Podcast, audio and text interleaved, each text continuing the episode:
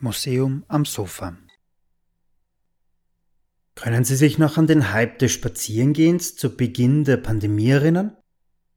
Plötzlich stand diese oft als langweilig abgetane Tätigkeit wieder im Zentrum des Interesses. Heute widmen wir uns der Geschichte des Spazierengehens und diese beginnen wir mit einem der größten Schätze in der Sammlung des Salzburg Museum, dem Gemälde Der Sonntagsspaziergang von Karl Spitzweg. Herzlich willkommen beim Museum am Sofa, dem Podcast des Salzburg Museum. Mein Name ist Josef Kirchner und wir spazieren heute durch die Geschichte Salzburgs. An einem Spätsommertag bahnt sich eine bürgerliche Familie bei flirrender Hitze ihren Weg durch ein reifes Kornfeld. Forschen Schrittes marschiert das Familienoberhaupt, der Vater, den Weg entlang. Sein Blick ist ausdruckslos geradeaus gerichtet und unbeeindruckt von der wunderschönen hügeligen Naturkulisse, die ihn umgibt. Seinen eigentlich akkurat angelegten Sonntagsstaat so nannte man damals die besonders prächtige Sonntagskleidung, hat der Vater wegen der Hitze bereits gelockert. Mit geöffnetem Ärmel und blauer über die Schulter hängende Jacke funktioniert er kurzerhand seinen Spazierstock und Hut zu einem Sonnenschirm um.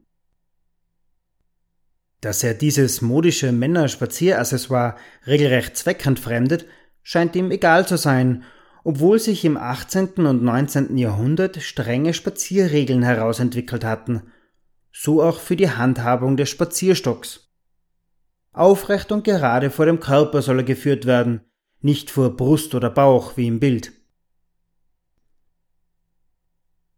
Hinter ihm folgt seine Frau, die sich mit ihrem Sonnenschirm vor der Sonne schützt. Das Gesicht ist verdeckt durch einen ausladenden Schutenhut, der für fast ein halbes Jahrhundert die Köpfe der Damenwelt zierte. Mit dem tief ins Gesicht gezogenen Hut hat auch die Mutter keinen Blick für die Schönheit der Natur übrig, lediglich ihre spitze Nase lugt hervor. Im Biedermeier sollte sich die Frau nämlich ins Private zurückziehen und auf ihre Rolle als Hausfrau und Mutter konzentrieren. Frauen wurden angehalten, ihre Emotionen und Gedanken für sich zu behalten. Die Hüte unterstützten dieses Frauenbild. Sie sollten ihre Privatsphäre schützen. Lediglich die jüngere Generation scheint von der Natur Notiz zu nehmen. Das kleine Mädchen hinter seiner Mutter und vor dem Kindermädchen blickt stolz auf den frisch gepflückten Blumenstrauß in seiner kleinen Hand. In einigem Abstand fängt ein Junge mit einem Netz, einem beliebten Spazieraccessoire für Kinder, Schmetterlinge am Wegesrand ein.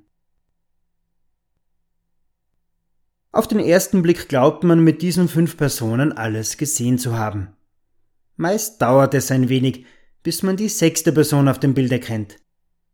Der kleinste Familiensprössling geht an der Hand des Vaters, doch der Schutenhut aus Stroh ragt nur gerade ebenso zwischen den Ähren des Getreidefeldes hervor. Hinter der vermeintlichen Familienidylle verbirgt sich ein Bild unfreiwilliger Komik. Der Familienvater mit seiner knubbeligen Nase und dem spitzen Mund wirkt einfältig und als Spießbürger unfähig, die Natur zu genießen. Ebenso wie seine Frau, die ihm gewissermaßen mit Scheuklappen folgt. Der Künstler zeigt uns hier ein Bild hierarchischer und patriarchalischer Strukturen, eine Gesellschaft, deren Leben aus Zwängen und Schranken besteht. Und diese Gesellschaft ist es, die der Künstler nicht nur in diesem Bild, immer wieder darstellt und in die er 1808 in München hineingeboren wurde. Mit 25 Jahren entschloss sich der deutsche Apotheker Karl Spitzweg, nach einer Erkrankung seinen Beruf an den Nagel zu hängen, um seiner Liebe der Malerei nachzugehen. In seinen zahlreichen erhaltenen Bildern schilderte er besonders das zeitgenössische bürgerliche Milieu in all den komischen und zum Teil skurrilen Facetten. Arme Poeten, Bücherwürmer, Mönche, Bürokraten und allerlei romantische Begebenheiten bevölkern Spitzwegs Gemälde, in denen auch ein Hauch von Komik nicht fehlen darf. Stark von seiner Zeit beeinflusst war eines seiner Hauptthemen der Rückzug des Bürgertums ins Private. eine Entwicklung der Biedermeierzeit. Wie zum Beispiel im 1841 entstandenen, rund 53 mal 41 cm großen Ölgemälde Der Sonntagsspaziergang, das als Schenkung in die Sammlung des Salzburg Museum kam. Der Spaziergang war aber keineswegs eine Erfindung des Biedermeier. Bereits in der Antike war das Umherwandeln ein beliebtes Mittel, um den Kopf frei zu bekommen. Das sah man übrigens auch in frühneuzeitlichen Schulen so. In einer Linzer Schulordnung von 1577 findet sich die Anweisung, täglich spazieren zu gehen. Das solle die geistige Kraft für den Unterricht stärken. Das Spazierengehen blieb über Jahrhunderte hinweg lediglich privilegierten Schichten vorbehalten. Damit wurde der Spaziergang zum Symbol der nicht arbeitenden Bevölkerungsschicht. Als das Bürgertum im 18. Jahrhundert erstarkte, kam auch das Spazierengehen in Mode. Der Aufschwung des bürgerlichen Spaziergangs wurde durch einige Entwicklungen begünstigt. In den Städten des 19. Jahrhunderts entfernte man die frühneuzeitlichen Verteidigungsanlagen. An deren Stelle entstanden Alleen und Promenaden, gesäumt von Parks, Cafés und Geschäften, die zum Schlendern einluden. Vieles, was das Bürgertum im 19. Jahrhundert hervorbrachte, existiert bis heute. Allem voran die Sonntagskultur, zum Beispiel das üppige Sonntagsessen, die schicke Sonntagskleidung oder eben auch der Sonntagsspaziergang. Im Übrigen, so idyllisch wie auf Spitzwegs Bild kann man sich den Sonntag nicht überall vorstellen, vor allem nicht in England, wo sich der sogenannte englische Sonntag entwickelt hat.